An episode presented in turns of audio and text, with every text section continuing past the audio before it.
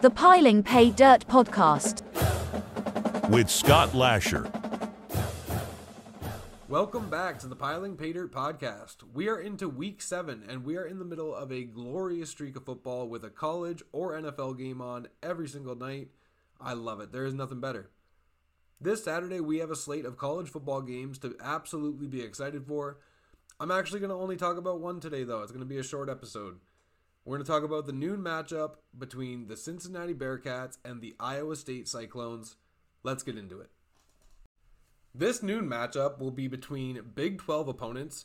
We have Iowa State at Cincinnati. Cincinnati comes into this game as five point home favorites, and the total sits at 43.5 points. The Bearcats are coming off their third loss in a row. Not good. They lost to BYU last week, 35 to 27. And on the other hand, the Cyclones are coming off a solid victory against TCU last week, winning that game 27 14. And the Cyclones are on an upward trend after dropping two of their first three games of the season. One of those losses came to MAC conference opponent Ohio, and the other was to their arch rival Iowa. Both of those losses are tough, but for different reasons. Iowa is a formidable opponent, but they're rivals. You don't want to drop games like those. As for the Ohio game, you cannot drop that one to MAC Conference Ohio. That's so bad. but since then, they've looked promising with their only loss coming to undefeated Oklahoma and wins coming against TCU and Oklahoma State. Neither team in this matchup has had the season that they've hoped for up to this point, but a win this week would end a three game skid for Cincinnati, and it would bring the Bearcats to 500 with a 3 3 record overall. For the Cyclones, they're currently at 500, 3 3 overall, and so a win would put them over. Let's break down this matchup, starting with Iowa State. The Cyclones are led by freshman signal caller Rocco Becht. He's had a solid start to his collegiate career. He's completing 60% of his passes for 1,223 yards, 10 touchdowns, and 5 interceptions. He's also been sacked only two times this year, so he's enjoyed solid protection from his O line. Talking about the run game for Iowa State, they have three guys who share the carries. We have Eli Sanders, who leads the team with 211 yards on 43 carries, followed by Abu Sama with 192 yards on 38 carries, and Cartevious Norton with 190 yards on 55 carries. The quarterback can run the ball too. He has 63 yards on 22 carries so far. Through the air, the Cyclones look to Jaylin Noel. He leads the team with 284 receiving yards and two touchdowns on 31 catches. On the other side of the field at receiver, you'll see Jayden Higgins. He has 266 yards and three touchdowns on only 17 catches this year. Higgins is a solid red zone threat, so look for him at that end of the field. You will also see Daniel Jackson catch passes for the Cyclones. He has 173 yards on 11 catches and two touchdowns. The offense for Iowa State is good, but not great. The O line has been solid, and the stable of running backs allows for fresh legs to carry the rock almost always, but they aren't as explosive as they'd like to be.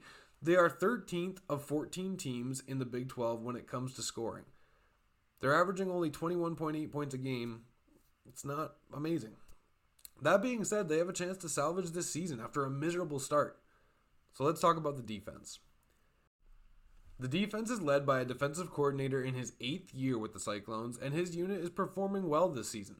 The defense ranks 47th in the nation in points allowed per game at 24.2, and they are 48th in the nation in yards allowed per game at 362.4. I wouldn't call this unit elite, but it is certainly above average, and they will need a good performance from their defense given the difficulty their offense has had to score. This defense is led by Beau Freyler, who leads the team in tackles with 46. He also has three interceptions this season and a sack. Myles Purchase is second in tackles with 29. He also has a sack. Then we have Jeremiah Cooper, who has been an absolute ball hawk for the Cyclones this season. He has four interceptions, including a pick six. Three players on this defense have multiple sacks. That's Caleb Bacon, Zach Lovett, and J.R. Singleton. So there is plenty of talent on both sides of the ball for the Cyclones. The defense is strong enough to slow down the Bearcats, and the offense is good enough to slug out some points. But neither unit is elite. They'll have to come out and play one of their best games of the season in order to get a victory. The Cyclones will have to play complementary football. This is because the defense will have to slow down the Bearcats' run game. It'll have to probably generate some turnovers, and the offense will have to be efficient with their chances while wearing down the Bearcats via the run game. So let's get into talking about the Bearcats now. The Bearcats are having a disappointing season to say the least. They are 2 and 3 overall, 0 and 2 in conference play, and their only two wins have come against an FCS school and Pittsburgh. The offense is led by quarterback Emory Jones. He's an experienced QB, and his season has been solid enough. He's completing 62% of his passes for 1,226 yards, 10 touchdowns to 6 interceptions, and he can hurt teams with his legs as well, currently posting 280 yards on 69 carries and 3 touchdowns on the ground.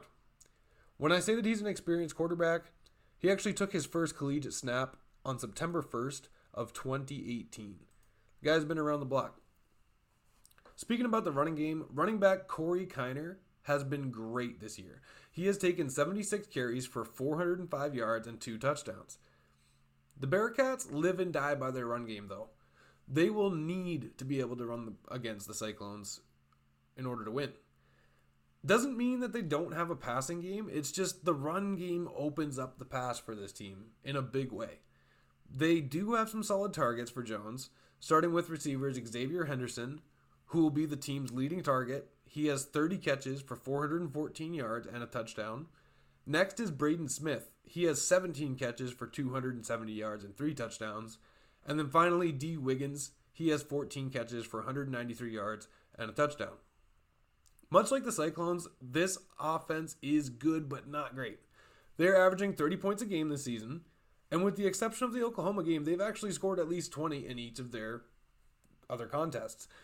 I mean, that's better than what the Cyclones have done, I must say. Defensively, the Bearcats are good. They're allowing 26.8 points a game. That's 62nd in the country, and they are 28th in the nation in yards allowed with 335 a game. On defense, Dorian Jones has a team high 29 total tackles, while Bryon Threats has a pair of interceptions, and Dontay Corleone and Eric Phillips each have a pair of sacks. Ten different Bearcats have recorded a sack this season, but no player has more than two individually. The defense has seven takeaways, that's four fumble recoveries and three interceptions. Bryon Threats has two of those picks, and Justin Harris has the other. Overall, each of these teams are built similarly. The offenses are average, the defenses are above average. Both teams have had a disappointing start to their season, and each need a win here to salvage their year. The main difference that I can see is that the Bearcats have had more success moving the ball this year offensively. Cincinnati has 490 yards per game on offense to Iowa's 323. But Iowa State has been looking better each week, and Cincinnati can't seem to get a win.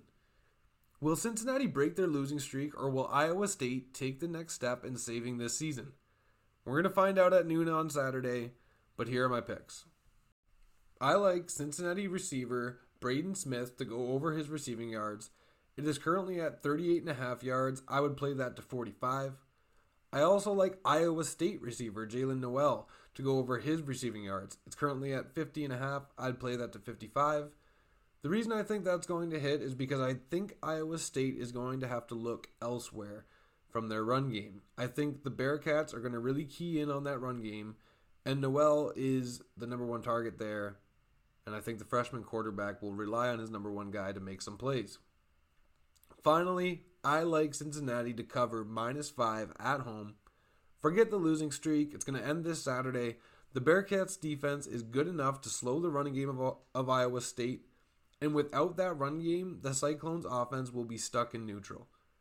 27 17 Bearcats. Book it. Okay, that's it for this episode of the Piling Pay Dirt podcast. Obviously, a shorter one this week, but next week I will be back with a full three game episode. You can find that at Piling Pay Dirt podcast on Spotify, Apple Podcast, YouTube, wherever else you get your podcasts. See you guys next week. Enjoy this weekend's games. The Piling Pay Dirt podcast will be back on Thursday for week 8.